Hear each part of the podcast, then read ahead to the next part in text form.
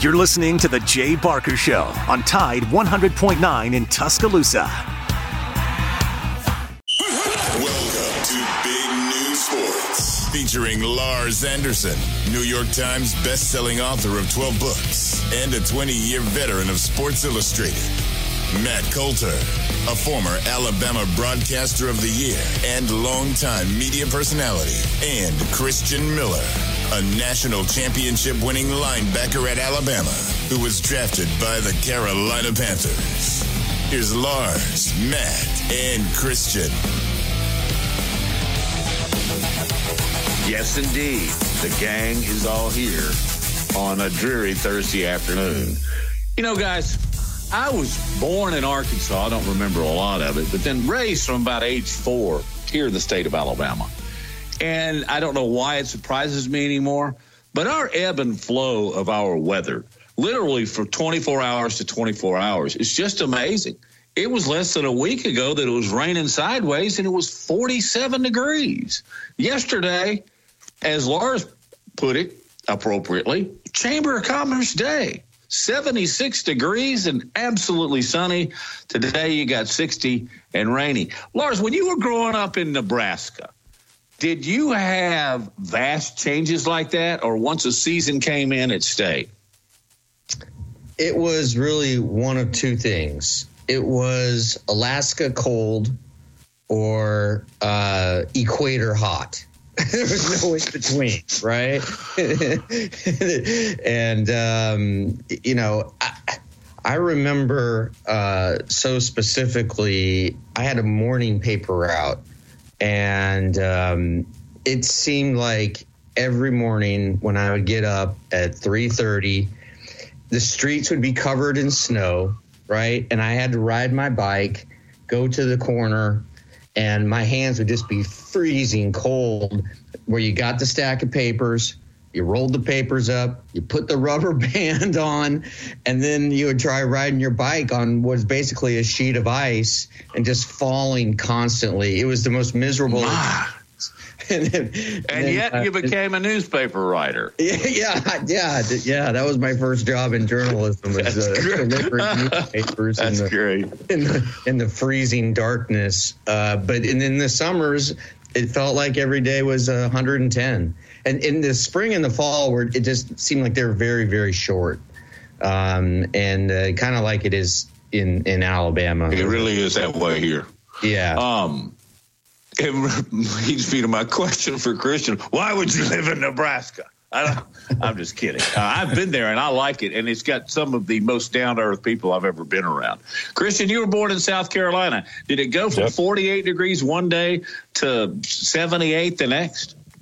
Uh, it, it, was very similar to uh, here in Alabama. Uh, maybe not uh, quite as drastic, but there definitely was uh, quite the fluctuation in the weather there. So I'm a little used to it.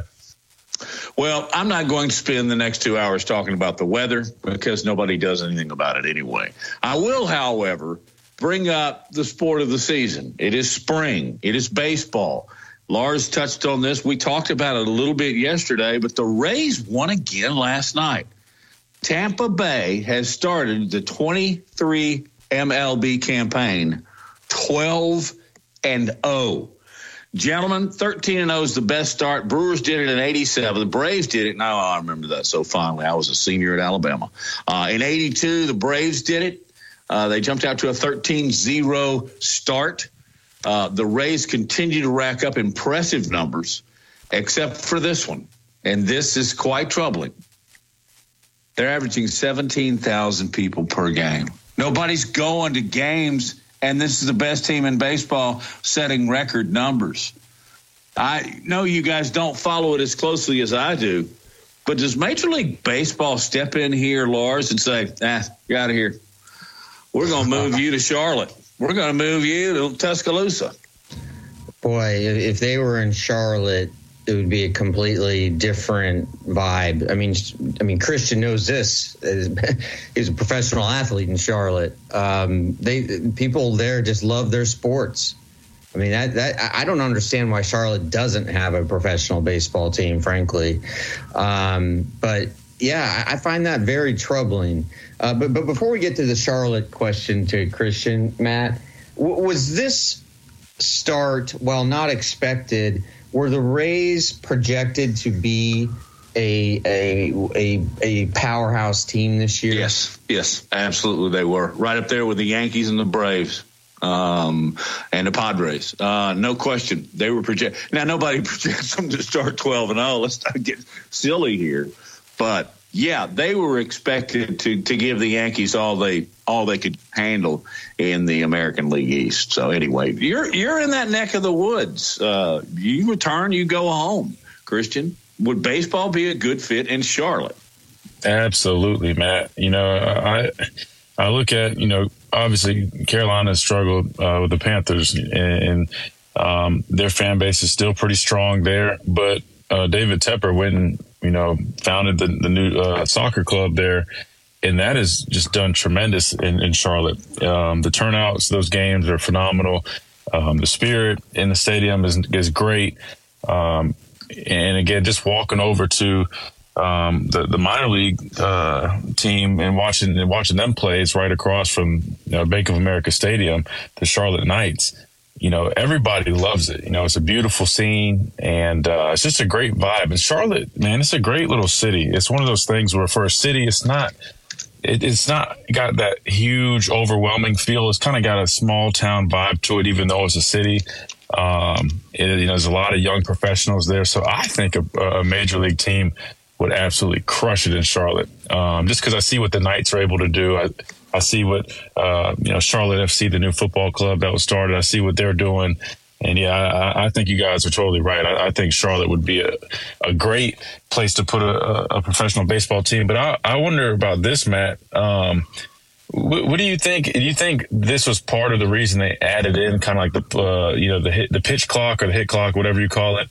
Um, is it yeah. trying to get more people in attendance, trying yes. to get people to kind of enjoy watching it? Because I feel like that's part of the reason the turnouts aren't so great with baseball. Sometimes people just have this perception that, oh, it's long, it's boring, and I, I, was curious. So, so you're saying, yeah, that's that's kind of why yes. they're trying to incorporate these rules. That makes sense. That's exactly why they made them. They they got to get the millennials. They got to get the youth of of America involved in baseball. They missed a gap though. They've missed a generation, and I don't know how that's going to play out over the next couple of decades. And I could go, go into a, a pretty deep rant on this because Major League Baseball, while you would look at what the NFL, with the NBA, and, and to a certain extent, what the NHL is to the north of the Mason Dixon line, uh, baseball relied on their heritage so much they didn't really have to go out and say, "All right, let's get a little league going over here. Let's get a little." They didn't have to because it was America's pastime. It's not the America's pastime anymore. Would both of you agree that the National Football League is?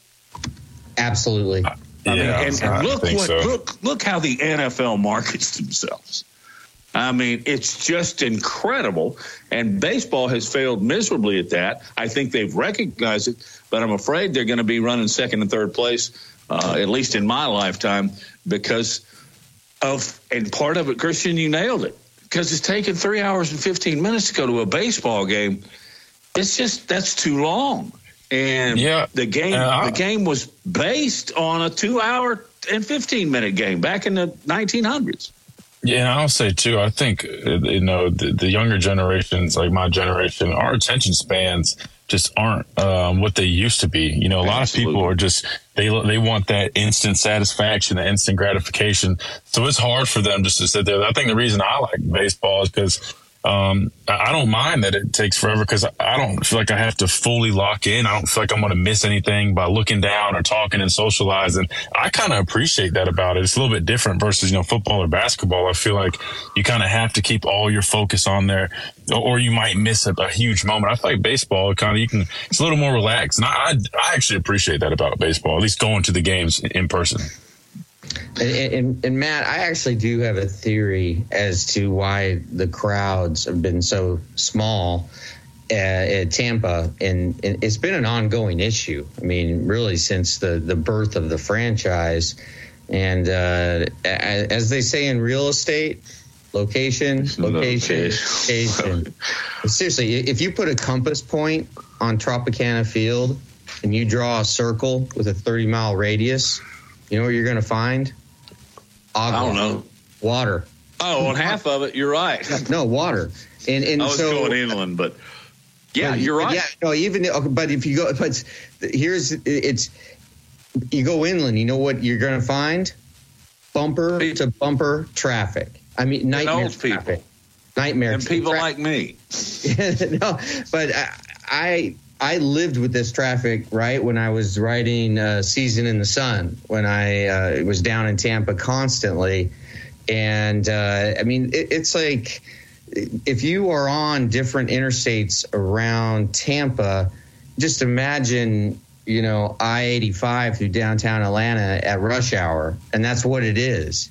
Really? So I, I think a lot of people are just deterred because everybody's coming from essentially the north, right? Uh, Because and so it's it's just it's difficult to get to, and plus Tropicana Field is is somewhat antiquated.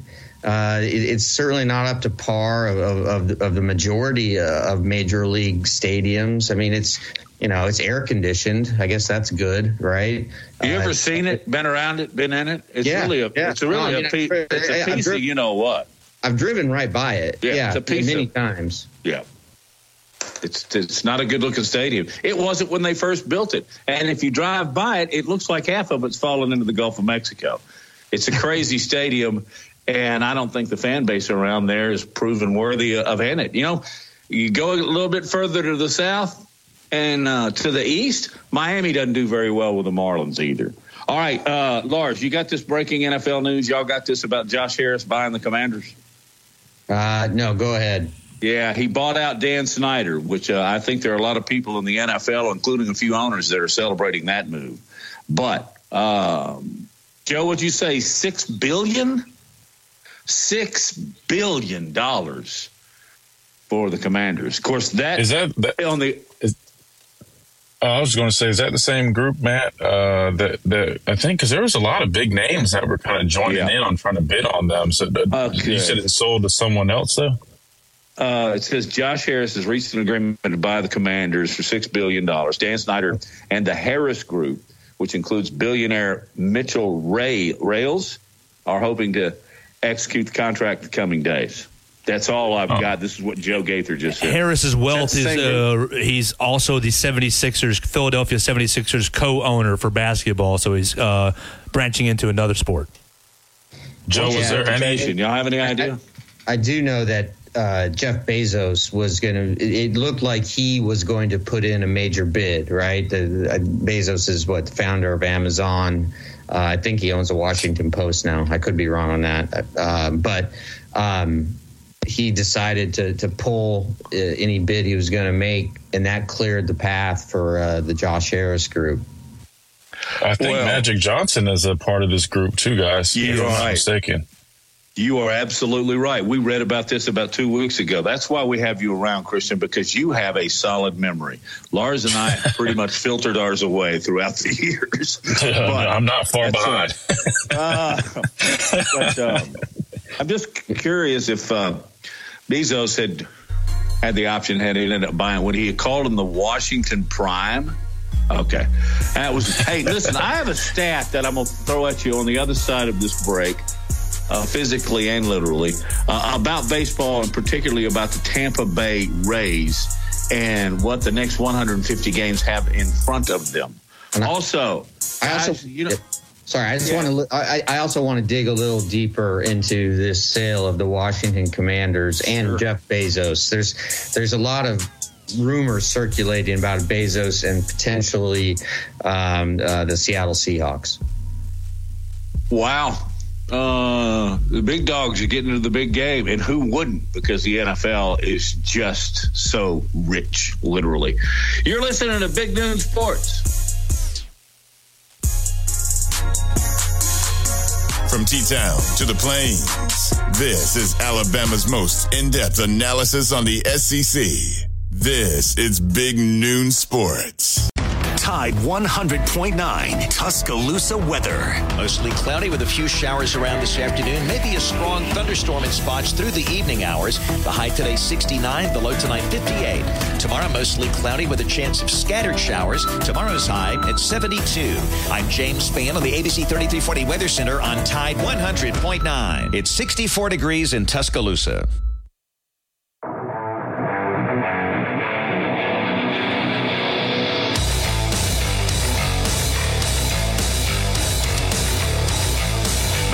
Big Noon Sports. I'm Matt. We got Lars. We got Christian. We got Joe. The gang is all here. Uh, an- another note. I will, you can do this math in your, you know, in your brain. Okay. The Tampa Bay Rays are off to a 12 and 0 start. They play 162 games during the regular season, so they have already won their first 12. They have 150 games remaining. Okay.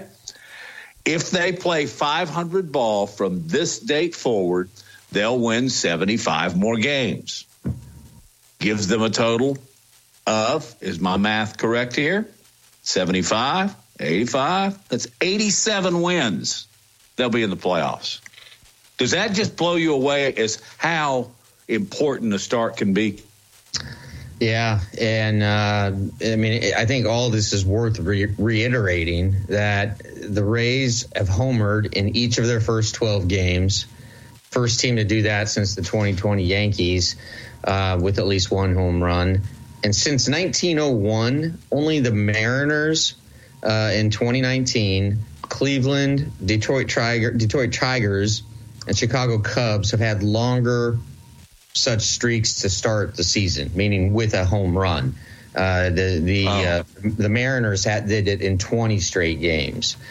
Um, so it, it, it, it and you know you mentioned yesterday that their ERA, their collective team ERA is uh, is still what below two, and um, and they've outscored their opponents 92 to 27. So it's not like they're not. It's not like they're just winning. You know, five to four games, nail biters by getting a, a clutch hit in the bottom of the ninth. I mean, this is ruthless domination. This is, uh, you know, the Harlem Globetrotters against, uh, Against Washington. Generals. You know, like th- this is uh, this is just something we just haven't seen before. So, twelve and zero. Uh, and it's one short of the best major league start since 1900, right? Uh, the, the 87 Brewers and 82 Braves both opened uh, 13 and 0, uh, and that is uh, that is the, the the record, right? Um, so yeah, it, it's um, it's it's crazy. It's crazy what they're doing. And in the bottom of the first inning, because they're a Thursday playout game, Boston and Tampa are all tied at one. That game is being played at Tropicana Field. More on baseball a little bit later on in the show. By the way, we will have Christian's dad, Corey, on at the bottom of the hour, and then one of our favorite guests, Chris Walsh from Bama Central Sports Illustrated will be joining us in the second hour as well. But Lars, you wanted to uh, pick at this. Uh, well, I just almost said Redskins. I'm just, you know, I still call Cleveland the Indians. You're just gonna have to. Is, in, aren't the Raiders still in Oakland? Okay, I'm not, that, I'm not that. I'm not that bad. But more on the sale. So yeah, so Jeff Bezos, uh, the founder of Amazon, it looked like he was going to make a serious bid for the Washington Commanders. Well, he pulled out, and now Josh Harris, uh, his group, uh, and Josh Harris, um, uh, he uh, is co-owner of uh, the 76ers, Philadelphia 76ers, uh, in the New Jersey Devils. And, and he is a person I think that warrants uh, probably further exploration because he's a power player now in three huge American professional sports, and uh, paying six billion uh, for the Commanders. And I, and I would say, wouldn't you uh, that the Washington Commanders are one of the I don't know five most iconic uh, franchises in the NFL? Would you guys agree with that? Yeah. Yeah, I think. Yeah, I mean, I think they're so. up there. Um, but so Bezos, um, Bezos, like uh, according to a store, uh, uh, one source from the Washington Post, the the source said, "quote Bezos knows that Seattle is sitting there." So what this means is like the, the Seahawks aren't currently for sale, but things are trending that way. Uh, the sister of the late Paul Allen, her name is uh, Jody Allen. She has been selling off her brother's assets, meaning that it's likely a matter of time before the team is up for grabs. And you know, I, Bezos is a um, he's alluded to the possibility of, uh, of of wanting, obviously, to um, to own an NFL franchise. Uh, hence his interest in the Commanders, um, and uh, in uh, he again he has the the means to uh, to do that. So uh, it'll be interesting to just to watch and see what happens with the Seattle Seahawks. That almost seems like a more natural fit for Bezos, given that you know Amazon. I, I think of the Pacific Northwest, right, and and and uh, and Silicon Valley. Like when I think of, I don't know, what is it? Where do you what do you think of when you think of Amazon? Uh, all the trucks run around my neighborhood. That's right. um, I mean, these dang things are everywhere, and they run on Sundays. They run at night.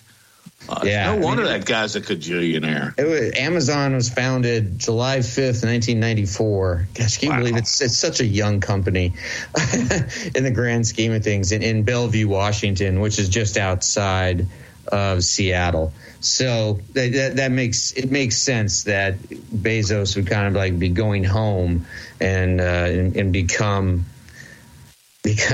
become, the uh, the eventual owner of uh, of the Seattle Seahawks. Can you imagine trying to bid against him if the Seahawks come up for sale? And, and I'm certain the Seahawks won't cost anywhere near the six billion that um, reportedly that the Commanders went for. But anyway, I just wanted to just sort of dig into that because I think we're going to see a, a shift in ownership. Probably sooner rather than later with the Seattle Seahawks. You know, Christian's our finance guy, so when I asked Christian Miller this, are guys like that? You know, some some people, and I'll give you an example. George Steinbrenner bought the Yankees because he loved baseball. He loved the Yankees. Are these guys now Christian buying it as an investment? Or are they buying it because they really, really love the Seahawks? Where does it fall? Hmm. I would say it depends on each individual, but I, I would, if I had to guess, probably kind of in between. I think, you know, there's a reason that they've made it to the point, uh, you know, where they're at in terms of their financial status. You know, they've accumulated that wealth, um, you know, by being, being smart with their finances. So I, I think they definitely look at it from the investment side and, and what they could see it on a, what they could see as a return on it. But I think they also just like the idea of being an owner of a professional sports club. I mean, who wouldn't? I mean, I think that'd be probably one of the coolest things. I'm sure it come with a lot, come with a lot of headaches and responsibilities, but um, to be the owner of a club, I think would just um, be one of the coolest things that you could possibly do. And I think so. They, they're probably in in between on there. But I, I will say, you know, if I was Bezos, I personally probably, if I had to pick between Washington or Seattle, I think I'd lean much more towards Seattle. Y'all mentioned you know, uh, geographically, the location makes a lot more sense, you know, to his location where he's at, you know, his company and whatnot. But also, I just think as a, you know, and I know Washington does have, you know, deep history, rich history with football, but they just, I don't know, man, they've been through so much recently. If I'm a financial guy and I'm thinking of it as an investment, I feel like Seattle would just be a much smarter investment. I mean, they're home of the 12th man. They got a great atmosphere, great stadium. They've won, they've been to Super Bowls recently, won Super Bowls. Um, I, I would much rather put my money into uh, uh, an organization like Seattle, right? Especially we're talking about billions of dollars being invested. I would almost kind of shy away from Washington. Now, you probably are getting Washington for a pretty good deal because of everything that they've been through, that club has been through recently. But personally, if I was one of these guys, um, which hey, maybe one day I'd, I'd, I'd love to be in a conversation of buying a sports club, I would much rather probably purchase a team like Seattle over Washington. And um, what was your experience when you were with uh, the Panthers with uh, David Tepper, who uh, is is the owner uh, of the Panthers? Um, and do the players have much interaction with him? Um, yeah, he's in practice all the time. And also, and, uh, and just like within the league, is it known that there are good owners to play for or and bad owners and, and like what does make a good owner that's a great question yeah, well, I mean, to answer your first question, I mean, David Tepper is very involved, very hands on. Um, you see him frequently at the practices. Um, you hear about it in the news that he's very involved in a lot of the decisions um, throughout the organization. So he's one of those guys. He's probably a top tier hands on type of owner. I can't necessarily speak for other teams, but knowing him, I definitely would say he's one of those guys. Um, but I'm sure there are, you know, some owners that are probably better to be a player for than others. Um, but yeah, I, I, don't, I don't know if guys, I think honestly, guys are just grateful for the opportunity to play for a team. I don't think they dig that deep, but I'm sure once they get to know guys, I mean, you definitely know of the owners who have great reputations. I mean, and notably, you think of you know Pittsburgh's owner. I mean, great reputation. Uh, there's always great things being said about him from former guys. So um, there are owners that you do hear a lot of great things about. Hey, great stuff, and it's yeah. going to get even greater uh, because uh, Corey Miller, nine-year NFL vet and father of Christian, is going to join us in about four minutes. Hang on. And he, and he played for one of the best owners, right, in league history in Wellington Mara good with the Giants. From T Town to the Plains, this is Alabama's most in depth analysis on the SEC. This is Big Noon Sports. From our home base in Birmingham, Alabama, we are here treating patients from every generation across the United States and from around the world. We're here for the rookies and the dreamers, trying to make a name for themselves. We are here for the achievers who are resilient and won't take no for an answer. We're here for the coaches, athletic trainers, and mentors who are shaping the next generation of legends. We are here for you, aggressively pursuing victory over injury. Learn more at andrewsportsmedicine.com. The universal truth of women's shoes. The cuter they are, the more they hurt. You have to put your best foot forward, and if your best foot is an ugly shoe, oh my goodness. Lise Ann thought she had to choose between looking good and feeling good until she got fitted for arch supports at the Good Feet store. Now I can wear the shoes that I've picked out because I like the way they look, not because they were comfortable. Good Feet relieved her pain and her fashion dilemma. Stop by or schedule your free fitting at goodfeet.com. It's the Tuscaloosa. The best sports talk in the state. Tide 100.9 and streaming on the Tide 100.9 app.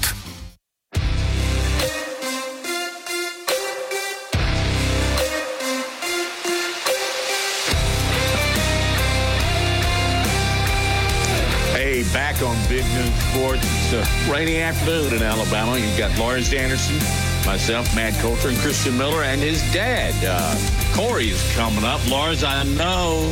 First of all, you probably have to apologize or beg forgiveness or something for something you said that Corey was right on. Just kidding. Uh, I know you love NFL, so I'm gonna hand the ball off to you. Uh, and I love the pastor of pain. What a great! Uh, what a oh, it's a great moniker. uh, great, great moniker. Um, Corey, we, we were just talking about NFL owners and and how um, how they interact with with players and what constitutes a good owner versus a bad owner. And you played for one of the best, in my view, right? Uh, Wellington Mara. Mm-hmm. What what are your memories of of playing for him, and, and why did guys like like him so much, or, or maybe I'm I'm wrong and and they didn't? Well, they, you know, Wellington and uh, Mr. Tisch were just amazing people. Um, and when you go back the history of the New York Football Giants, you you look at the the relationships. I remember with Lawrence Taylor and you know, and Mr. Mara would come out to practice and you know be on his golf cart, and Lawrence would just just hop out of practice and tell me to get in my rookie year, and he go sit and talk to Mr. Mara for thirty minutes, you know. And uh, but he just he loved all of his players. They believed in drafting um, and building their teams. Um, I go back to George Young, who was my general manager, and I'll never forget him telling me, you know, we love drafting our players and building families, and they wanted, you know, guys to stay there all their careers if they could. I mean, they just they love their players. I mean, I was just back at a uh, Legends weekend uh, this past season uh, at home against Dallas, and uh, they had a big dinner for us, and uh, just talking to the, the owners and just you know going back to their 90s, they remember everything and, and what you did, and and very appreciative and how they can help you, and you know I think that constitutes good ownership. That you know family oriented. Uh, have love, true love for their players, not just business, but they actually care for them and, and want to see them do well even after they leave the organization you know, as they always say, you know, once a giant is always a giant. That was something that has been said, and and it's still true till this day. I can go up to practice. I can go. They ask me, you want to come and speak to the team or Coach Daboll, whatever you want. Just please, we'd love to have you. Just, I mean, you know, then they take care of the players when it's time to pay them. And if you're worthy of being paid, they're, they're going to pay you. They're going to try to take care of you. They're going to try to keep you. And and um, I really had a good situation. You know, when I went to Minnesota, I didn't really I think it was Red McCombs uh, was the owner of the Vikings yeah. at the time, and um, you know he never really was around that much, so you didn't get a chance to to see him. But you know, Mr. Tisch, Wellington Mara, when I was playing, man, they were there pretty much every day. And I tell you this, I was hurt in the preseason in 1998 or nine. I can't remember 98, I think, and I actually did the Fox game. Uh, did a color commentary at Jacksonville and the Giants. And Mr. Tisch like, hey, Corey, you don't have to wait around on the team. Um, why don't you just fly fly back with me? And so I uh, got on this nice G, however number it was. It was a bad plane. and uh, man, and I had the you know the service to give him what he wants, drinks, you know, steak, fillet, blah blah blah. I flew back with, with Wellington Mara. It was one of the greatest memories, man. And, and that's what I'm saying. He's like, I know you look down, and you know we hate that you got banged up a little bit, but I want you to to go back with us. And then he took care of me, and so so I just had a great relationship with owners. But I know they could be bad owners too, and there are several for sure, as we know, uh, just not far from New York. The Giants right down 95. They got a horrible situation going on, so uh, but I think one that cares about the players, Lars, you know, and, and, and really means it. You know what I mean? Not just uh, just getting on TV and saying, but their actions uh, say that they are very, very thankful and love their players. This is a, a, fascinating topic to me, and one I've honestly never really thought of in depth. But um, the, the, fact that the Giants with the Maras are a family-run organization. Uh, you look at the Steelers the Rooney family, family run organization, uh, the Raiders, right, with uh, the, the Davis family. Um, it almost seems like the best organizations are often family run organizations. And it is. Is there a reason for that, Corey? I mean, I, I know this is speculation. I mean, I'm I'm just curious as to the, the, the does the notion exist that it, perhaps the uh, idea of, of family is more infused throughout the entire organization when the when the when the team is actually run by a family. Yeah, I think it has a lot to do with it because I mean they look at it as extended family. You know, when the players come in and they treat them right. I mean, you look at the Steelers and the history there, and you just alluded to these great owners, and and and they go back decades and years you know, uh, with players. Um, and I think it has something to do with their structure of family. I mean, uh, the Mara family, very devout Catholic, strong, you know, uh, Christianity bond there too. I mean, it just, you know, I had a great experience. I also knew, like back in the day, Cleveland and you know, other other teams were were not thought of as much. You know, and they didn't have that family structure. The owner wasn't uh, around the, the you know the organization so much. It was just strictly business for them.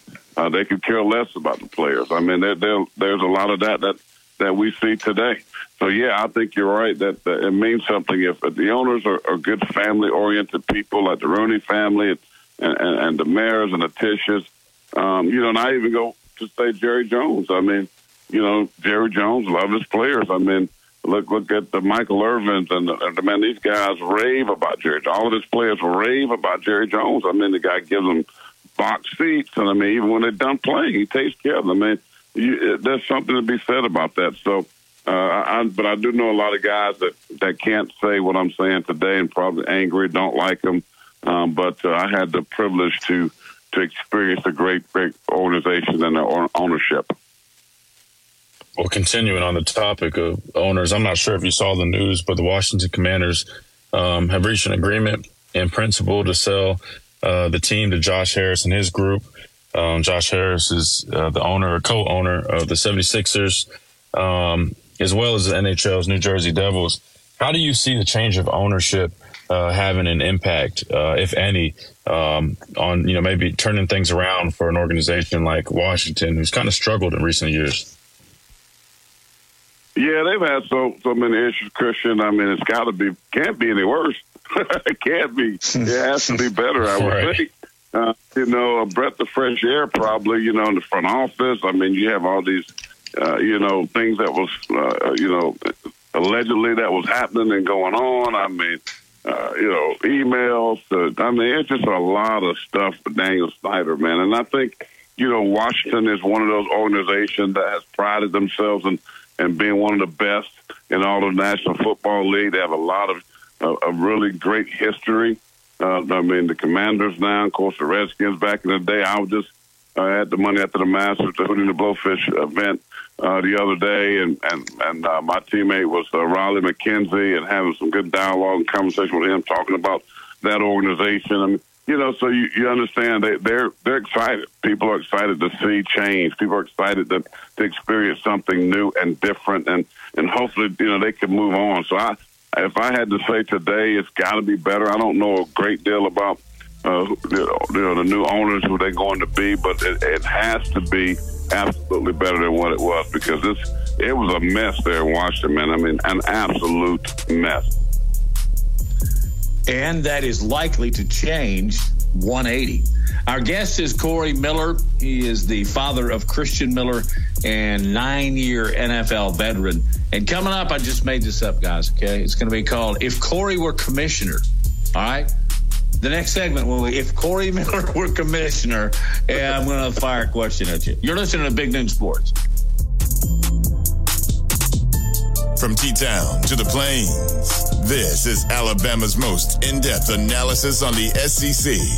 This is Big Noon Sports the children's music and dance teacher who couldn't cha cha. I was always on my feet. It was just so painful. Elisa couldn't let her students down. So she stepped up and went to the Good Feet store for personally fitted arch supports. I would work an entire day and my feet didn't hurt at the end of the day. That was when I knew, wow, these are different. But the really good part? It's good to be dancing together again. Stop by or schedule your free fitting at goodfeet.com.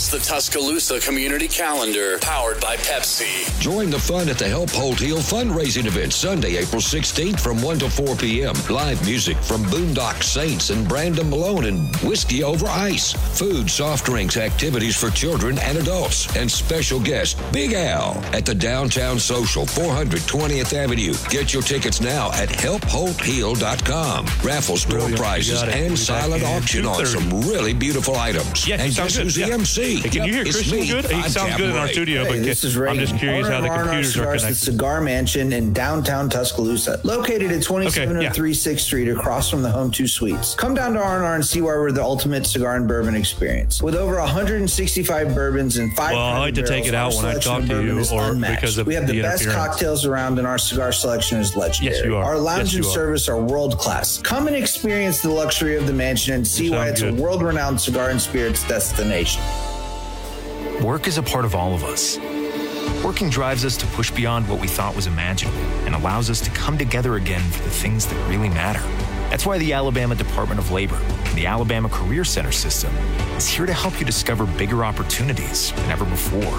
Visit your local career center or alabamaworks.alabama.gov. Funding provided by the USDOL, ETA, and Federal WIOA, an equal opportunity employer program. Auxiliary aids and services available upon request. Brought to you by this station and the Alabama Broadcasters Association. You've probably seen their clothing around town on game days, but check out Christopher Mobley on the strip. It's luxury game day apparel redefined. It's the only place in town where you can find Todd Hoops apparel, clothing designed for the modern day entrepreneur, golf enthusiast, and athlete or fanatic. They've got Peter Millar, Fiore, Grayson, and Mizzen and Main. And if you haven't tried the Mizzen and Main dress shirts, you've got to. You can find them at 1410 University Boulevard on the strip. Also, they've got a great e-commerce site at christophermobley.shop. So check out Christopher Mobley, luxury game day apparel redefined. From our home base right here in Birmingham, Alabama. We are here treating patients from every generation across the United States and from around the world. As respected industry leaders, we are here working hard for you in an effort to provide you with excellence in sports medicine, excellence in research and education, and excellence in sports injury prevention. We are here for you, aggressively pursuing victory over injury. Learn more at andrewsportsmedicine.com. Tide 100.9 Tuscaloosa weather. Mostly cloudy with a few showers around this afternoon. Maybe a strong thunderstorm in spots through the evening hours. The high today 69, the low tonight 58. Tomorrow mostly cloudy with a chance of scattered showers. Tomorrow's high at 72. I'm James Spann on the ABC 3340 Weather Center on Tide 100.9. It's 64 degrees in Tuscaloosa. Want to know what's going on with the Crimson Tide? Download the Tide 100.9 app today.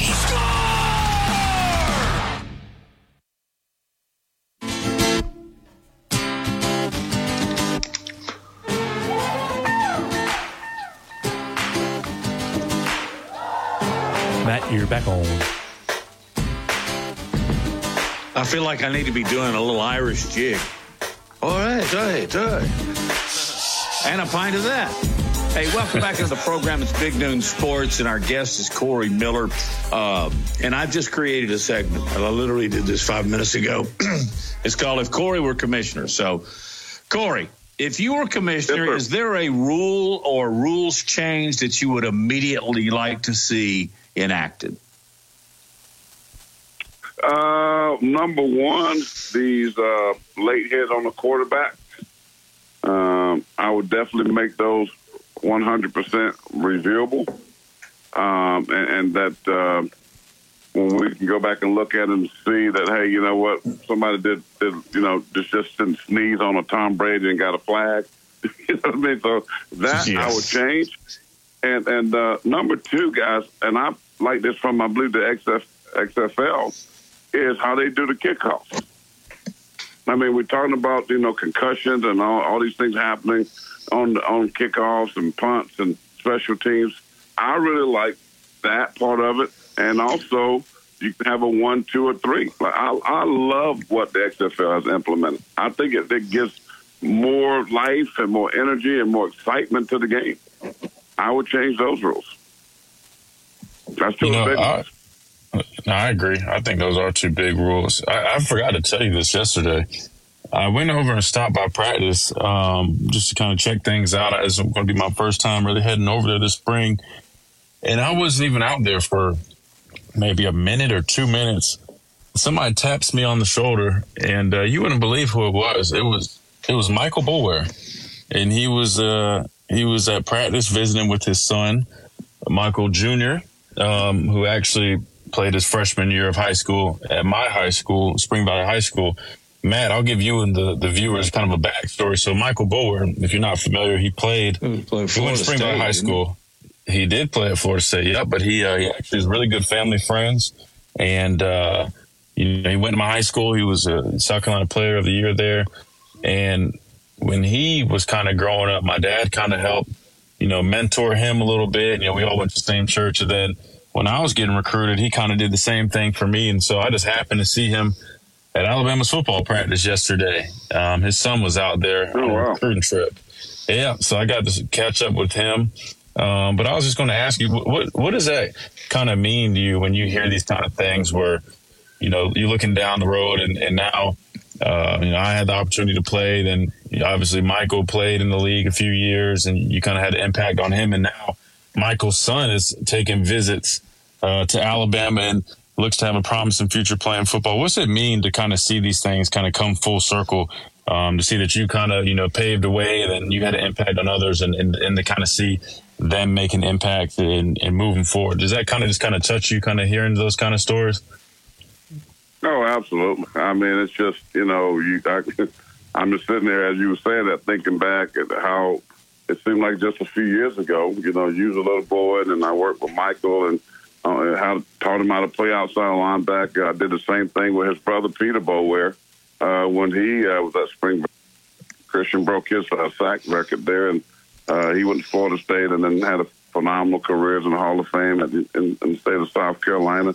Um, but to see that, you know, it's good that you are able to have impact and and uh, you know, God has blessed me to give back, not just you, but the other folks, and see them helping how they have helped you. And now his son is at Alabama on visit, and and, and matter of fact, his brother's son, uh, Riley Boulware, is another uh, big time recruit. Has got about 15, 20 offers. But to see all that stuff happen in our little state, in our little city of Columbia, South Carolina, and see these young men doing some great things on and off the field. I mean, that's that's what I believe that every uh, player uh, that has has success uh, give back. I mean, and, and, and you know, teach these young men how to one play, but how to be good men off the field. And that's really what my ministry is all about with Giants for Christ is to see that the generation after generation of young men continue to grow up. And I hope other players will build off well something similar to what I'm doing because you know there's too many issues with athletes and, and problems and um, and and hopefully you know these guys can speak into their lives and and see change and just just build something beautiful. So yeah, I, I, that's awesome. I mean that uh, Michael had a chance to have his son down there and just weird that you that practice that day. So yeah, that definitely is very moving. Hey, um, want to ask you real quick about your thoughts of the upcoming draft, and we'll ask you again before the draft the same question. But I think the general belief is now that while Stroud may have been tabbed as the number one pick here the last couple of weeks, that Bryce Young, particularly in light of the fantastic score he he had in what do they call it? It's preparation, read, read and react type. Is is he yeah. going number one to your Panthers? I believe so, and uh, you know I do radio up there too as well, um, covering the Panthers, and and, and the, the consensus is that that's their guy, and that's why they made the trade. And then and everybody tries to say now C.J. Stroud has leapfrog Bryce Young, but when you think about Frank Reich, the offensive mind that he is, uh, the innovative things that he you know puts out there on Sundays, and you talk about a guy. Listen, everybody want to talk about his height and his, oh he's been milk. Rolled to 204 and you know 195 and all. Listen as Nick Saban said, just turn on the tape. Go ask every SEC football defensive coordinator the most headache. It will be Bryce Young. When you're talking about a guy that can extend, he's smart, uh, he has a strong arm, he can make every throw. I mean, a great kid. You want to build your organization around a great kid. That's the guy. I mean, you know, Frank Reich is a devout man of faith too. Listen, man, Bryce should be in Carolina, and I'm praying and hoping because that means I'm gonna be up there watching some some more good football games and get a chance to be around a, another tighter Alabama Crimson Tide dude. And and uh, I, I think his name is going to be called first. And I think Houston probably going to end up taking a Stroud. But I'll be shocked. I will be absolutely shocked from the people that I've talked to up there in North Carolina, Charlotte, that Bryce Young isn't their quarterback come here in the next, what, 10 days, five days, however long it is before the draft. I don't know. Lars isn't here, and he's he knows everything there is about the trade. He could name the first thirty picks. Uh, next Thursday, uh, man. It's next Thursday. Thank you. Well, we'll have you on again before then. All right, Corey. Sounds good, man. I'm just I tweeted you guys, and you can see what I'm doing radio on this yacht here at uh, RBC Heritage. So uh, just go to your Twitter page and see what the Passer Paint is doing as we speak. Oh man, I, I used to go to that event and I loved it. Everything. I even liked the plaid jacket. All right, Corey, thank you. All right, take care, guys. Uh, next hour, we'll be talking with Chris Walsh of Bama Central, Sports Illustrated, and a couple of more topics are, are going to be brought up here as we continue Big Noon Sport. From our home base right here in Birmingham, Alabama. We are here treating patients from every generation across the United States and from around the world. As respected industry leaders, we are here working hard for you in an effort to provide you with excellence in sports medicine, excellence in research and education, and excellence in sports injury prevention. We are here for you, aggressively pursuing victory over injury. Learn more at andrewsportsmedicine.com. You've probably seen their clothing around town on game days, but check out Christopher Mobley on the strip. It's luxury game day apparel redefined. It's the only place in town where you can find Todd Hoops apparel, clothing designed for the modern day entrepreneur, golf enthusiast, and athlete or fanatic. They've got Peter Millar, Fiore, Grayson, and Mizzen and Main. And if you haven't tried the Mizzen and Main dress shirts, you've got to. You can find them at 1410 University Boulevard on the strip. Also, they've got a great e-commerce site at christophermobley.shop. So check out Christopher Christopher Mobley, luxury game day apparel redefined. The story of the nurse and the foot pain that nearly brought him down. I feel like I'm giving people their lives back. Robert lived to take care of his patients, but he couldn't do it unless he took care of his foot pain. I have plantar fasciitis. It'll almost put you on your knees. That's how much it hurts. His own recovery started when he got fitted for arch supports at the Good Feet store. Now that I'm pain free, I can make these people feel better. Can't beat that. Stop by or schedule your free fitting at goodfeet.com. Work is a part of all of us. We know that the world around us has changed, and that's why the Alabama Department of Labor is here to get you back to working hard. Work is a part of all of us. Let us help you get back to it by visiting your local career center or alabamaworks.alabama.gov. Funding provided by the USDOL, ETA, and Federal WIOA, and Equal Opportunity Employer Program. Auxiliary aids and services available upon request. Brought to you by this station and the Alabama Broadcasters Association. Hey, this is Reagan, owner of R&R Cigars, the Cigar Mansion in downtown Tuscaloosa, located at 2703 6th Street across from the Home 2 Suites. Come down to R&R and see why we're the ultimate cigar and bourbon experience. With over 165 bourbons and five private barrels, our selection of bourbon is unmatched. We have the best cocktails around and our cigar selection is legendary. Our lounge and service are world class. Come and experience the luxury of the mansion and see why it's a world renowned cigar and spirits destination. Work is a part of all of us. Working drives us to push beyond what we thought was imaginable and allows us to come together again for the things that really matter. That's why the Alabama Department of Labor and the Alabama Career Center system is here to help you discover bigger opportunities than ever before. Visit your local career center or alabamaworks.alabama.gov. Funding provided by the USDOL, ETA, and Federal WIOA, an Equal Opportunity Employer Program. Auxiliary aids and services available upon request. Brought to you by this station and the Alabama Broadcasters Association. Tide 100.9 Tuscaloosa weather. Mostly cloudy with a few showers around this afternoon. Maybe a strong thunderstorm in spots through the evening hours. The high today 69, the low tonight 58. Tomorrow mostly cloudy with a chance of scattered showers. Tomorrow's high at 72. I'm James Spann on the ABC 3340 Weather Center on Tide 100.9. It's 65 degrees in Tuscaloosa. A national championship team covering a national championship team. The best sports talk in the state. Tide 100.9 and streaming on the Tide 100.9 app. WTUG HD2 Northport and W265CG Tuscaloosa. Tide 100.9 and streaming on the Tide 100.9 app. Welcome back to Big Noon Sports with Lars Anderson, Matt Coulter, and Christian Miller.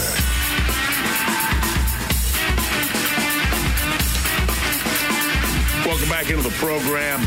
Matt Long, Christian Joe Gaither at our flagship station there in Tuscaloosa, Tide 100.9. And all the folks that are listening over in the um, East Alabama area, Anderson, Gadsden, uh, on our Walt Williams stations. We appreciate y'all listening as well. Guys, uh, during the break, uh, I went to, to, the refrigerator and I grabbed this carton full uh, container full of watermelon.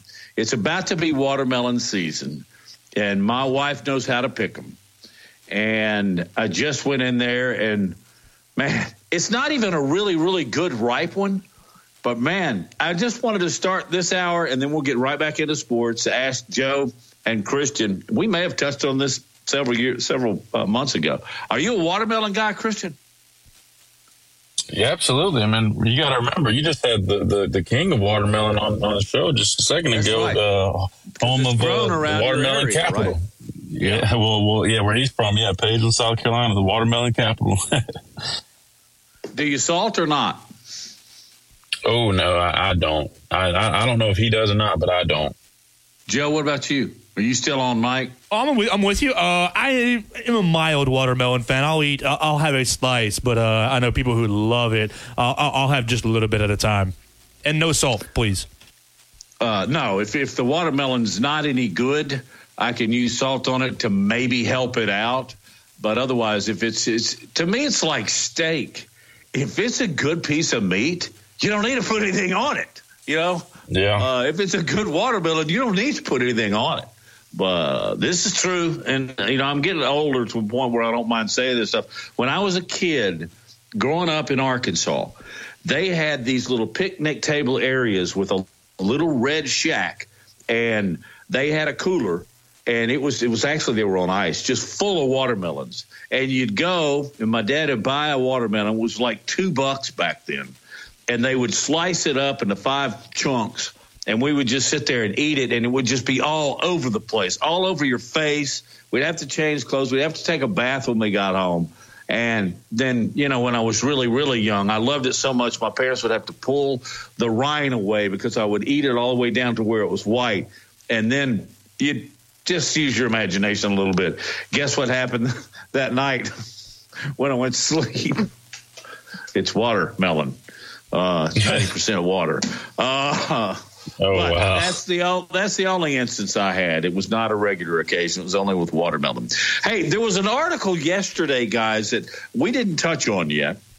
And it was uh, about Ohio State University, the Ohio State University, and Ryan Day, athletic director, had given him a vote of conference, but he said, We expect, basically, let me just paraphrase this for you. He said, We expect to beat Michigan, not lose to them two years in a row.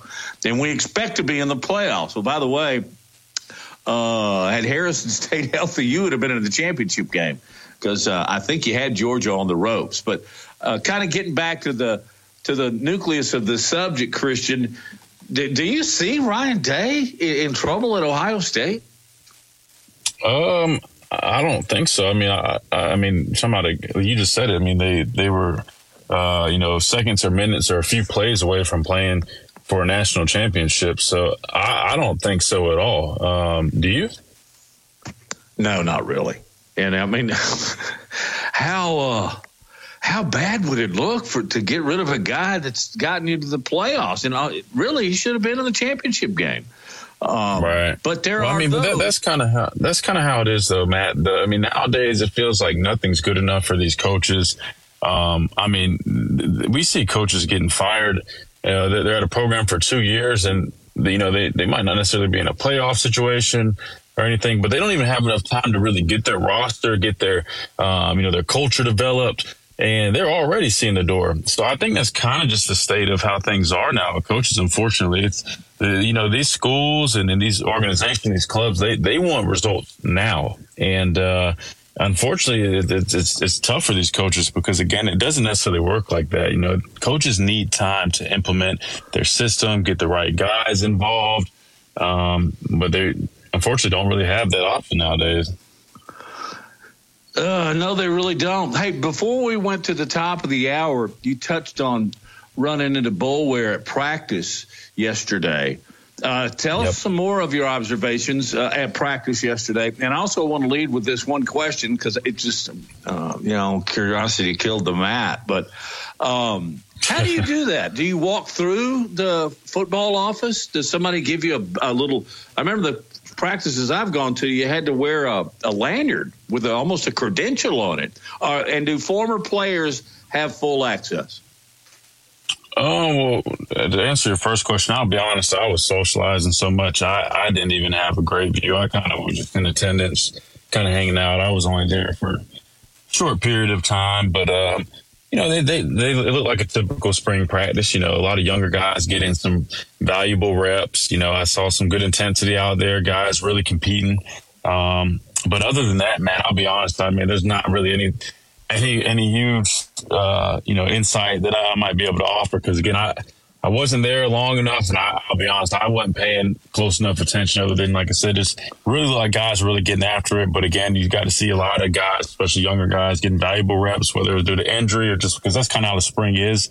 It's kind of what it's for. Is to, to kind of get guys along and just get give them some valuable experience while you can. But um, in terms of me uh, attending and, and, former guys, um, you know, we're kind of fortunate where um, Alabama is one big family, right? And um, yeah. I'm I'm able to you know use the facilities uh, almost at my leisure just because of how gracious they are and. Uh, you, that you know again I, am very respectful of it but um, you know they have fingerprint systems they're nice enough to let me use my fingerprint there um, so if I want to go use the weight room and work out which I actually did yesterday I'm able to do that um, you know, and, I, and, again, I have great relationships with everybody in the program, so I, I, I go visit with them. But it's that's kind of how I, go out to practice. I kind of just go in the facility like I would any other day. I just walk out on the practice field and greet everybody, and just sometimes take some take some looks at things. But uh, you know, when we do a media, I'm very respectful of that, and I'm very um, aware of that. I I, I don't want to you know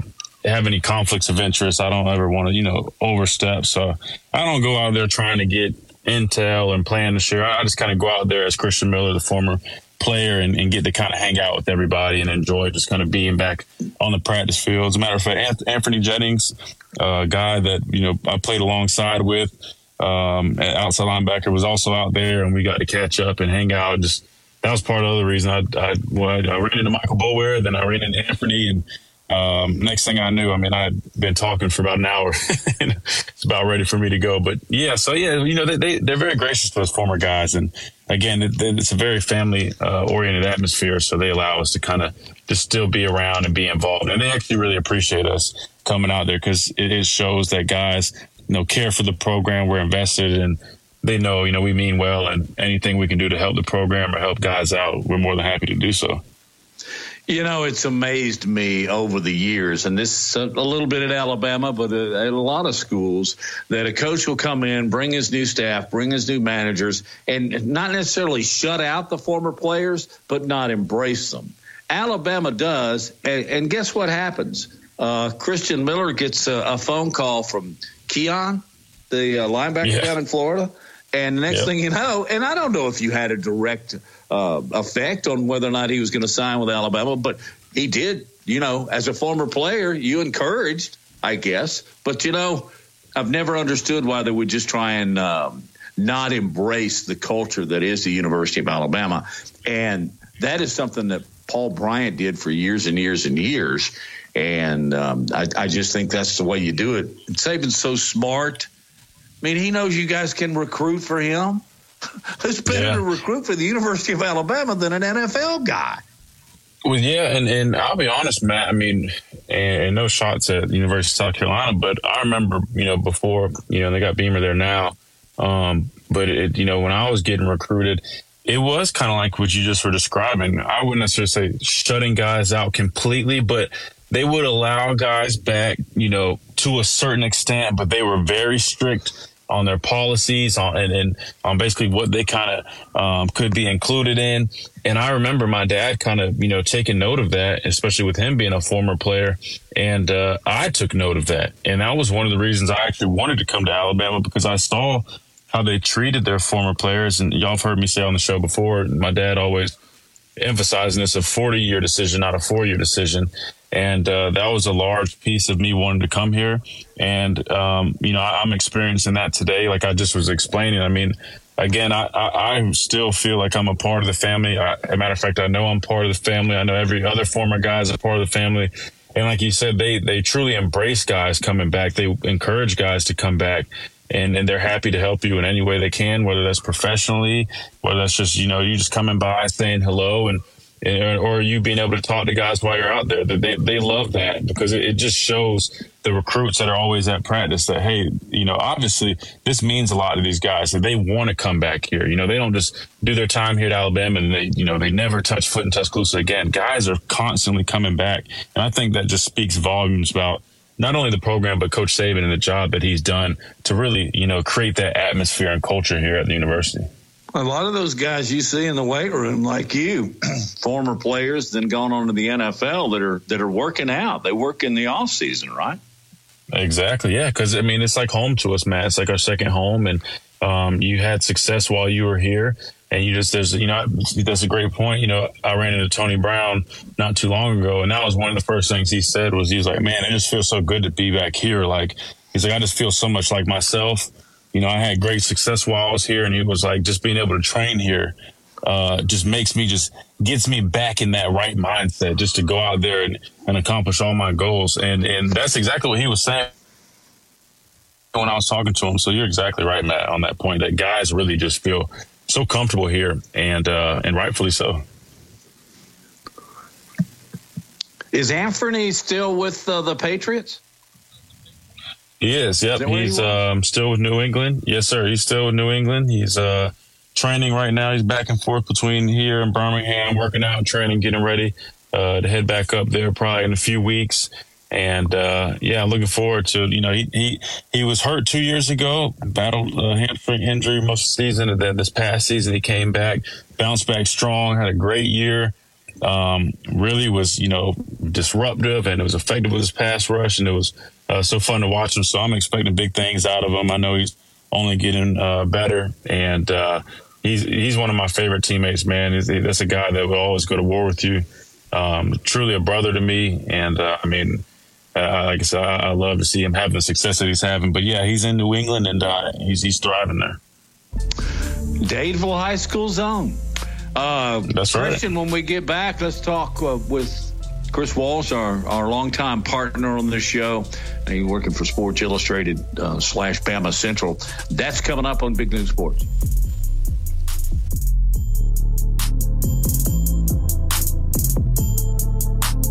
From T Town to the Plains, this is Alabama's most in depth analysis on the SEC.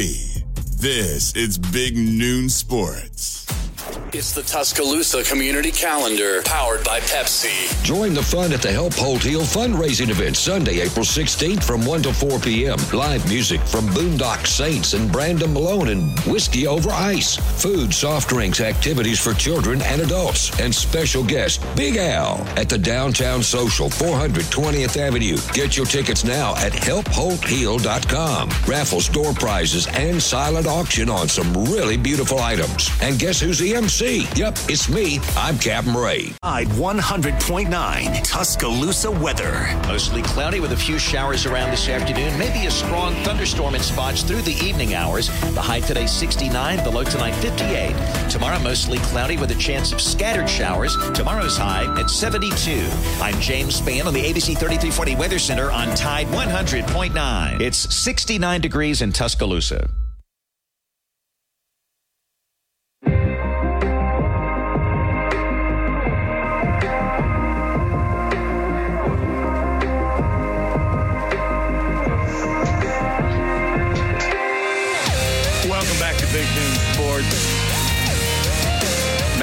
Along with Christian Miller, Joe Gaither, our gang there at the studio, and being joined now by Chris Walsh. I believe he's hooked up with us uh, with Bama Central and Sports Illustrated. Chris, how are you? And, and let's let's start our portion of the show off with you telling everyone where you can catch up with what Sports Illustrated is doing in Tuscaloosa because I know you literally cover all the sports there. Yeah, you have a gang. That, that's what I want to hear about. You have a gang in the in yeah. The there, you ought to see, so. Chris. Have you ever been to the studio? And I don't know. So I'm going to break away for just a second. Have you ever been to the studio in Tuscaloosa? Oh yeah, plenty of times. It's, it's okay. um, the the station that they're at. Actually, I um, came very close to doing a show, uh, regular show for one, so I, I know it very well. Well, you've seen the control room. And, and, this is nothing against it because I've been in control rooms, believe it or not, they're even smaller than that one. But it amazes me when I'm over there. Sometimes I'll look up and there'll be 75 people in that little room. and that's what I mean by the gang. You know why? It's because Joe Gaither is so committed to paying it forward that he has interns and he is helping future broadcasters. Way to go, Joe. He is helping future broadcasters all the time. Okay, now let's get back to it. How do people follow you and all your reporters? Uh, Bama Online, uh, excuse me, Bama, Bama Online. We're Bama Central. Screwed that up. Um, we are the Sports Illustrated home for all things Crimson Tide, and like you mentioned, we do cover all all the sports. I mean, it's we kind of our slogan is is all things Bama, and and we really mean it. We uh, we're the only ones that cover baseball on a regular basis. We're the only ones that cover softball, and and I could go on and on and on in that respect. But um, we do try to do it all. Probably try to do a little too much, but hey, that's just that's what we're about. Well, that is what it's about, and that's why uh, you guys excel. And uh, the clicks on your site prove it out. Uh, and speaking of all the sports you cover, I mean, we can talk football, and I know a lot of people want to hear that. But I want to know what's wrong with softball, or is there anything? Yeah, it's you know, let's. It starts with the fact that you know you've got Montana Fouts. You know, she's the ace, and she, they're going to ride her arm all through the postseason um, for the third, fourth, fourth year. Um, Jeez, how is she a senior already? Anyways, but it's it's it's the pieces around her, and it's uh, you know I'm like like they have a good catcher, and you got to have that, and they're they've been hoping that somebody was going to really step up with the uh, the second you know be a second pitcher, and they've done okay in that respect, but not as as well as they'd hoped. But uh, for me, the real thing is it's just the offense has, just hasn't quite been there this year. Um, again, you know, and people are kind of like here we go again. But um, you know, it's the SEC is the toughest conference in the country, and it's a lot of these games are coming down to one run, and just for some reason, this team has not been able to to kind of push across that one run that's that they really need that that can be the difference in a lot of these games. So they're about 500 in SEC play going into the second half of the season uh, of the you know SEC schedule uh, this is when it's they're going to find out how good they really are. Now, I'm a big fan of Patrick Murphy, and, and um, uh, I like him as a person, as a coach. But is there any concern for him if they don't necessarily turn it around this season um, that he may not be in Tuscaloosa much longer? No, I, I don't think that it would ever get to that far. I mean, they they he's he's built the program. He's won a national championship. I, I would assume that there might be a, a discussion or two about, you know, what are you going to do to try to, um, you know, it, it's they're close. You know, it's it's it's it's the same thing with this program for the last couple of years. Really close. Can you get over that kind of hump, kind of thing? And um, but it's it's the rest of the conference has also come up a, a lot. So I, I, he's one person I would pretty much assume is going to be uh, safe um, and not going anywhere let's flip over to baseball. You know, I like to watch Alabama baseball, and one thing I noticed, you know, non-conference games, you know, they light it up. They're, they they play terrific, and then yeah. um, these SEC games, um, we just don't necessarily see that same result. And I understand, you know, the difficulties of playing in the SEC. But that's what I want to ask you. Does that is that just a testament to how good these other SEC teams are, or do we just see a, a large fluctuation of play uh, from this baseball team? No, it's well. First off, you you you know you put your finger right on it. The fact you know this team has won every single midweek game this year. I, I, they're fourteen and zero, oh, something like that. Uh, you know, and and they play really really well. Like they play, you know, uh, relaxed and you know got it done against Southern Miss this week. I something like thirteen uh thirteen nothing something something like that. Um, but it's you know this is a conference if if uh, if you know, it's it's it's it's a conference full of top twenty five teams. It's it's even more so in this sport than really any other in in in you know that the SEC does.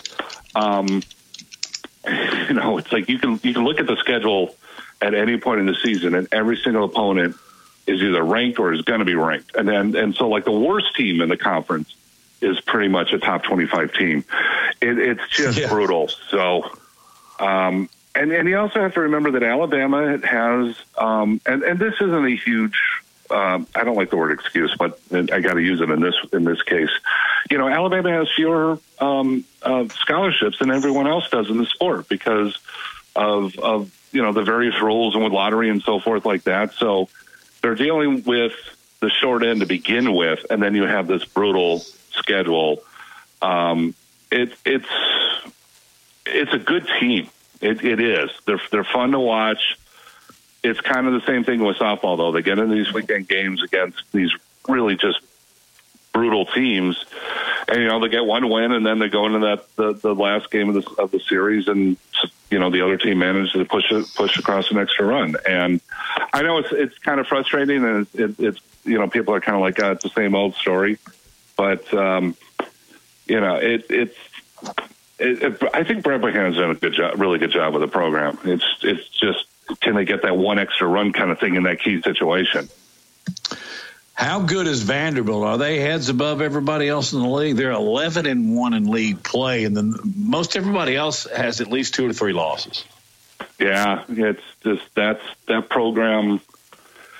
You know, it's it's really that's kind of what Vanderbilt's becoming known for. Although I think the, yeah. the golf team this year is is incredibly good as well. So um, that's kind of what they're you know hanging their hat on, if you will. It's it's it's not football. We all know that. It's it's as much as, as we want to say good things about Vanderbilt and uh, and and academically, um, it's they aren't in this. I was going to say they aren't in the same league. Yes, they are in the same league. They just they're at the bottom of the league. Um, but yeah, that's it's that seems it's it's uh, um, and when it comes to baseball, they uh, they've got a, a, a really good coach. Um, not the nicest guy in the world, but that's okay. He doesn't care. You know, he, he's, he's there to win. And then, um, you know, you can go around the SEC and just sit there and, and point to uh, baseball team after baseball team and just go, yeah, that seems really good. Yeah, that seems really good. That seems really good. I mean, it's, in some ways, it's the usual suspects. I mean, South Carolina is really good. LSU, once again, you know, here we go with them. Uh, the one thing that is really uh, uh, Florida, of course, you know, um, but it's the one thing that's really kind of working Alabama's advantage. It's just the bottom of the SEC West is also struggling to kind of get it going. I mean, Ole Miss, um, you know, Mississippi State is below below them in the standings. Um, I, you know, I like Alabama's chances to get to the SEC tournament, and you do that, you never know what what what happens, kind of thing. And we've seen that over and over again, but man, what a tough conference. Yeah, uh, and here's here's a perfect example. Who won the World Series last year in Omaha? What did Ole Miss? Um, I think it was Ole Miss, right? Yeah, yeah it was Ole yeah. Miss. They're two. They're two and eight this year. They're at the bottom of the league. I mean, wow. And they and they could bolt out of the conference again, the tournament here in Birmingham, and win it all again. Uh, well, obviously, it went to their heads, you know. hey, can you hang on another break? Sure. All right, Chris Wallace, Bama Central, Sports Illustrated. More in a moment. From T Town to the Plains, this is Alabama's most in depth analysis on the SEC. This is Big Noon Sport. If they decide to do so, other guys enter the transfer portal. But man, I think one of the biggest uh, losses that people might not necessarily, you know, count really is the assistant coaches. I'm pretty sure he lost all three of his assistants. Do you see Nate Oats being able to bounce back quickly from the, these losses? Yeah, he did lose all three assistants, and um, they all became head coaches everywhere. Which, you know, you got to be excited for for them. But yeah, it's, it's at the same time, it's just kind of like, wait, wait, a minute, what's going on, kind of thing. Um, you know, yeah. uh, Pet, losing Pettway is um, that's going to hurt in recruiting, especially. It's, it's so he lost his right hand man, he lost his defensive specialist coach, and he lost uh, Pettway, who is arguably you know as good of a recruiter as, as anyone else, but. Um, you know, Oats is not going to stand still. It, I'm a little surprised that we've only had one um, one coach hired, but it's it's my understanding. I'm not going to mention the name. They're going after a former player that they really hope um, joins the staff, and and I hear that it's, it's a real possibility. But I think that's kind of the next thing that he, that they're looking to pin down, and and so that's the holdup right now. But um, yeah, it's it's a lot of turnover and um, you know it's it's everything is in flux. And I don't, you know, you're going to get a couple guys back. Um, uh, uh Bediako, I think, is is, is going to come back. Um, you know, he's testing the NBA waters. I think they're going to tell him it's like go back and, and you could you have a shot to be a first round draft pick next year, and that'll get him back. Um, are they going to get Jahvon Quinerly back? That's you know, kind of up in the air. I think they're going to get Sears back. Um, he's also tested the NBA waters, so. And then it's just kind of a mad scramble to see who you can get. Um, I, I like the, the the guy that they they got from um, uh, Wichita State, um, Walton. I think he's going to be a good fit. And um, yeah, he started. You know, in, didn't he play in Tuscaloosa? He played Shelton, something like that. Yeah, yeah, he yeah, did. Yeah, he knows he knows exactly what he's getting into, and and yeah. uh, he's a good good fit for this team. Uh, it looks like so. Um, so yeah, they're going to lose some. They're going to lose some guys. There, there's no doubt about that. And uh, they've got, um, you know, a couple really. Um, they've got a, a three strong guys coming in in the in the recruiting class. So big shuffling of the deck. Uh, real quick before we let you go, uh, be remiss if we didn't talk some more football. Um, are you hearing the the the flattering things about Tommy Rees and running this offense? Yeah, we we've been hearing that all along, um, and so we kind of jumped on that bandwagon early. So it, it it before we even really got to talk to any players, although we've barely been able to talk to any players, it's been um, I got to be honest, it's been it's been really disappointing because what they're doing is they're giving us uh, Coach Saban once a week, and then they bring in two players, and that's it. That's all we get. Uh, um, so there that's your feature it, stories. It, it doesn't help, um, but it's it's why you're hearing you know so little um, in part this year. And I, you know, I see the thing is that this camp in particular, over just about any other, I think there's a lot of teaching going on. And so, like, you know, everyone's always like, well, what's going on with the depth chart? What's going on with the depth chart? It's, they got to get these guys up to speed. And, and it, you know, the best example of it is just at quarterback. You know, it, this is not just going to be, a, you know, what did this guy do today or this week even kind of thing. Uh, you know, 80 I think is, is going to be kind of important because you're going to have one on one side and one on the other side, and, and you're going to be able to, you know, the eye test is going to tell you a lot, you know, about where these guys are. And I think it's closer than people think already. So that's something that's going to go into the fall, which is what I thought it was going to happen all along. And so, yeah, it's, it's, you aren't seeing the kind of, oh, you know, uh, you know, buzz talk really about football right now everyone's just kind of like, oh, okay, well, they're they're practicing, and then you know we're sure they're going to be pretty good at the end. Is uh, you know kind of the attitude that I get from from people that I talk to. So um, I, I'm I'm looking forward to seeing them next week at A Day. You know, I want to see everyone. Yeah. Hey, uh, love your stuff. Love reading you. Love talking to you. And I hope you uh, just have a wonderful rest of the week and weekend. And uh, hello to your kids and your wife. And uh, we'll talk to you next week, if not sooner. Okay, thanks, guys. Really appreciate it. Y'all have you a bet. have a good one. All right, you too. Thanks, Chris. He's a really, really good guy. Christian did. Lars and I tell you the time he invited us over to his house, and uh, oh wow, we had we had martinis and barbecue. that's you ever heard? Quite the contrast. No, that's uh, quite was, the uh, contrast. Uh, he's uh, very generous. He's a really good man professionally and personally. All right, we'll be back. Wrap up Big Noon Sports.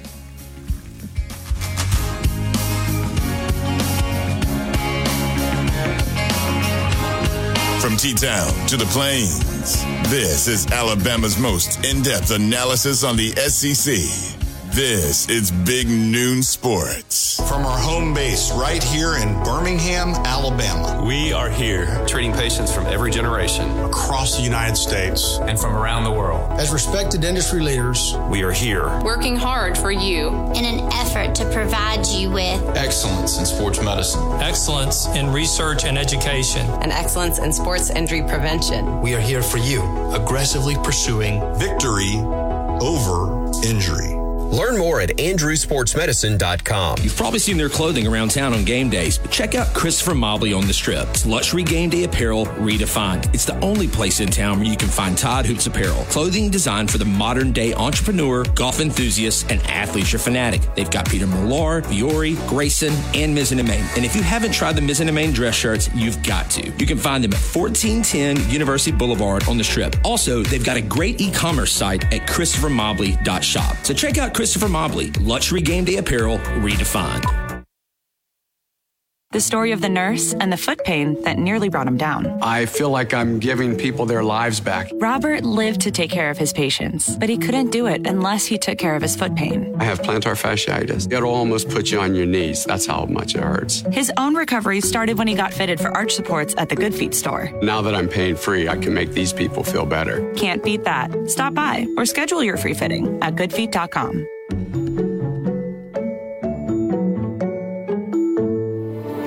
Work is a part of all of us. We know that the world around us has changed, and that's why the Alabama Department of Labor is here to get you back to working hard. Work is a part of all of us. Let us help you get back to it by visiting your local career center or alabamaworks.alabama.gov. Funding provided by the USDOL, ETA, and Federal WIOA and Equal Opportunity Employer Program. Auxiliary aids and services available upon request. Brought to you by this station and the Alabama Broadcasters Association. Hey, this is Reagan, owner of R&R Cigars, the Cigar Mansion in downtown Tuscaloosa, located at 2703 6th Street across from the Home 2 Suites. Come down to R&R and see why we're the ultimate cigar and bourbon experience. With over 165 bourbons and five private barrels, our selection of bourbon is unmatched. We have the best cocktails around and our cigar selection is legendary. Our lounge and service are world class. Come and experience the luxury of the mansion and see why it's a world-renowned cigar and spirits destination. Work is a part of all of us. Working drives us to push beyond what we thought was imaginable and allows us to come together again for the things that really matter. That's why the Alabama Department of Labor and the Alabama Career Center system is here to help you discover bigger opportunities than ever before. Visit your local career center or alabamaworks.alabama.gov. Funding provided by the USDOL, ETA, and Federal WIOA, an Equal Opportunity Employer Program. Auxiliary aids and services available upon request. Brought to you by this station and the Alabama Broadcasters Association. Tide 100.9 Tuscaloosa weather. Mostly cloudy with a few showers around this afternoon. Maybe a strong thunderstorm in spots through the evening hours. The high today 69, the low tonight 58. Tomorrow mostly cloudy with a chance of scattered showers. Tomorrow's high at 72. I'm James Spann on the ABC 3340 Weather Center on Tide 100.9. It's 69 degrees in Tuscaloosa.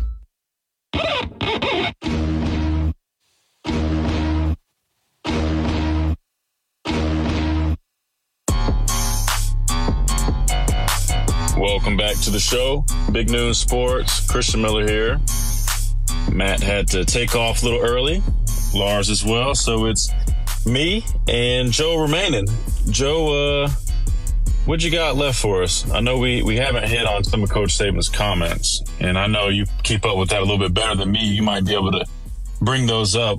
Why don't we discuss that? Anything interesting you caught from any of his comments? Yeah, well, Coach uh, spent some time at that podium yesterday talking, uh, as he always does during spring practice, and really said that the team and, and the, coaching staff is focusing on two things right now during spring practice. And uh, I, I think. It, he, he said that they're focusing on limiting penalties and uh, ramping up intensity and execution, just physicality. And I think those two areas are, kind of music to Alabama fans' ears when you consider what went on in the Tennessee and Texas football games last seasons. But I ask you, Christian, as a former player, how do you work on penalties? I mean, it's, it's just as simple as not jumping off sides or not not not false starting or uh, not two men mm-hmm. going into motion. How do you? Because he, he addressed, he said most of our penalties were pre-snap and post-snap penalties, disciplinary uh, penalties. How do you work on that practically uh, as as a college football team? That's a great question, Joe. And I will say you're exactly right because uh, those two points of emphasis, I, I, thought of the same thing: Tennessee and Texas. Um, well, first off, um, if you're talking, you know, uh, penalties, right? They do everything they can, um, starting with having the practice refs. As y'all know, you know, we have practice refs at practice, right?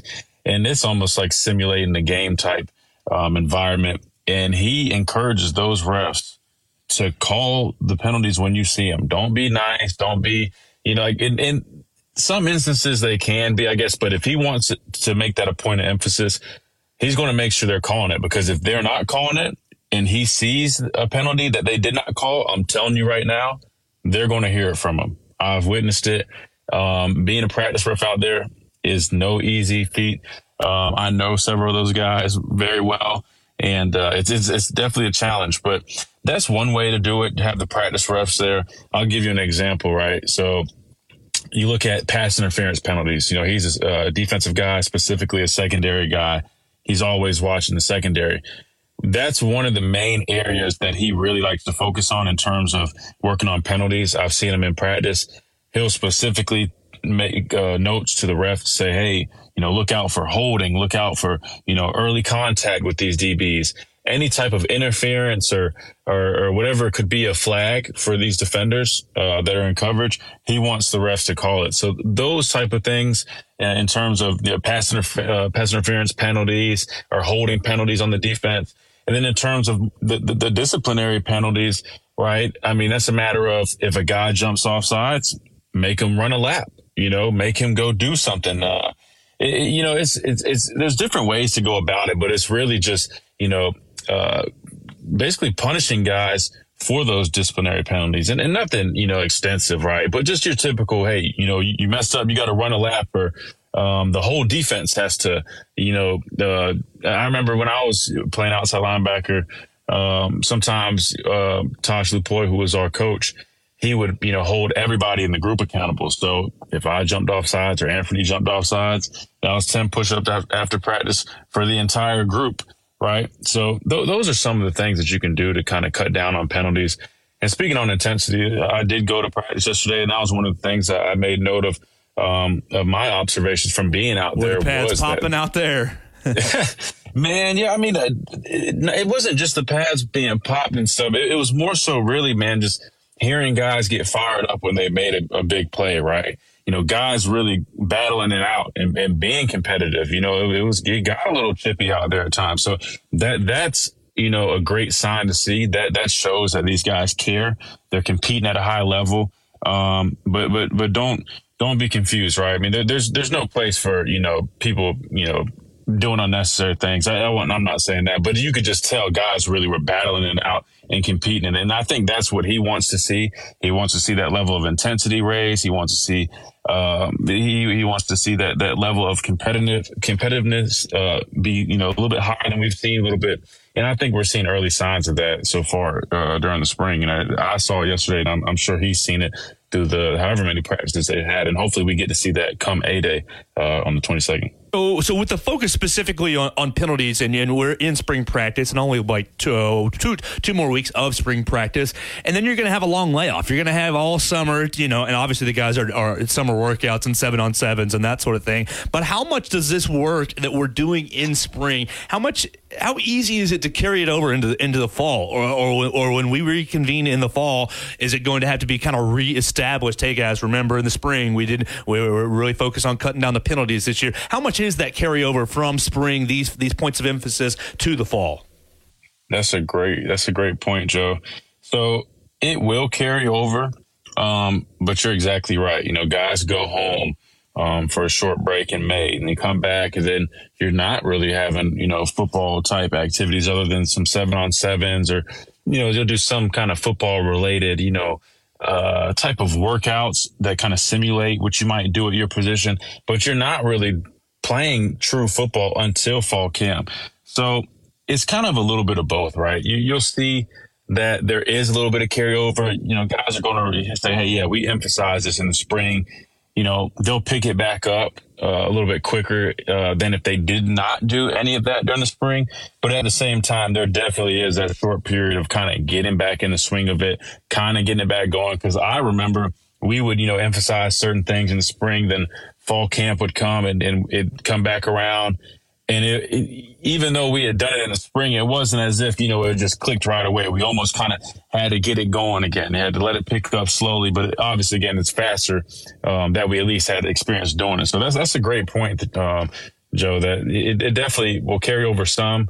Um, but it's, it's not just going to be like, you know, just, you know, just flip a switch and it's right back on because there's a lot of time in between now and fall camp. But the most important thing is really is, you know, spring is great, right? Uh, you know, to, to learn. And I think that's what Chris was kind of saying. It's just getting guys up to speed, but fall camp is when it really matters because you're preparing to play a game at that point. Spring, you know, you still have some, your, your time out from playing, right? But fall camp, I mean, and you're prepping, you know, you're getting guys up to speed initially for the first few practices, but after that, is saying, hey, who are we going to have on our roster that's going to contribute to help us win uh, this first game and the games moving forward? And, and, and that's really the differences between spring and fall camp. Is that fall camp, it's kind of crunch time, right? You know, it's, it's, it's ready to, you got to be ready to go. Yeah. You know, and it's, it's time to, you know, make things happen. All right, all right. Got, got one more for you from Coach Saban's comments yesterday at the podium. He talked about uh, he talked about Ha Ha Clinton Dix a little bit, or he was asked about Ha Ha Clinton Dix, and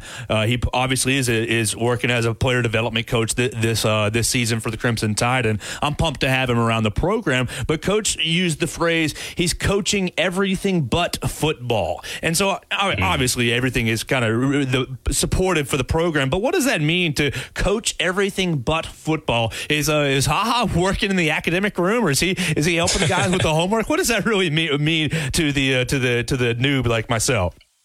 Yeah, well, speaking of supportive, I, I want to say uh, a uh, big thanks to Good Feet and how supportive their arch supports are for me and my family. My dad now is rocking his Good Feet arch supports to help alleviate and eliminate that pain, that foot pain, knee pain, and back pain that we all know so well, especially from playing sports um, we use them for all circumstances.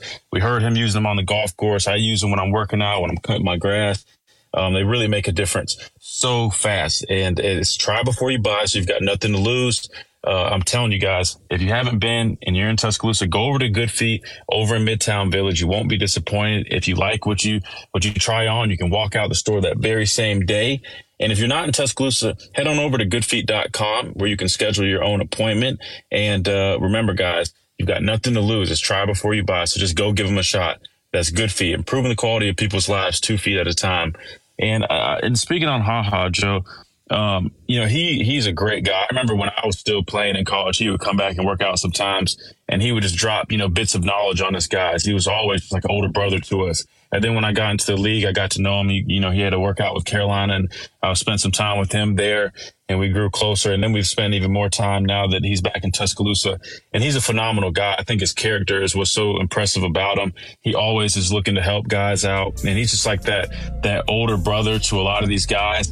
And he can kind of give them knowledge and advice on, you know, how to carve their own path and, and what, you know, helped him when he was in their shoes. And so I think it's, you know, um, invaluable to have a guy like him in the program just to help guys out and just be that, that kind of role model for them.